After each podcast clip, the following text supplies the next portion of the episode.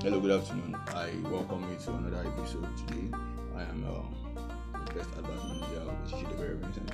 And uh, this week we'll be looking at what is the best way to uh, make sales, to sell online. Uh, is it by advertising? Is by advertising, what kind of adverts should actually you know guarantee sales for you?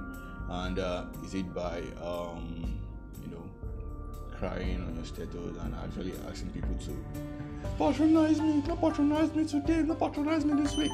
Is that the best way to actually make sales online in Nigeria? Why don't you find out yourself? Join me on Thursday, 12 noon. I'll be talking about I'll be talking in details about how to actually make sales online in Nigeria. You know, advertising is great, but in Nigeria, how does it work? Join me on Thursday. Don't miss out. Love you.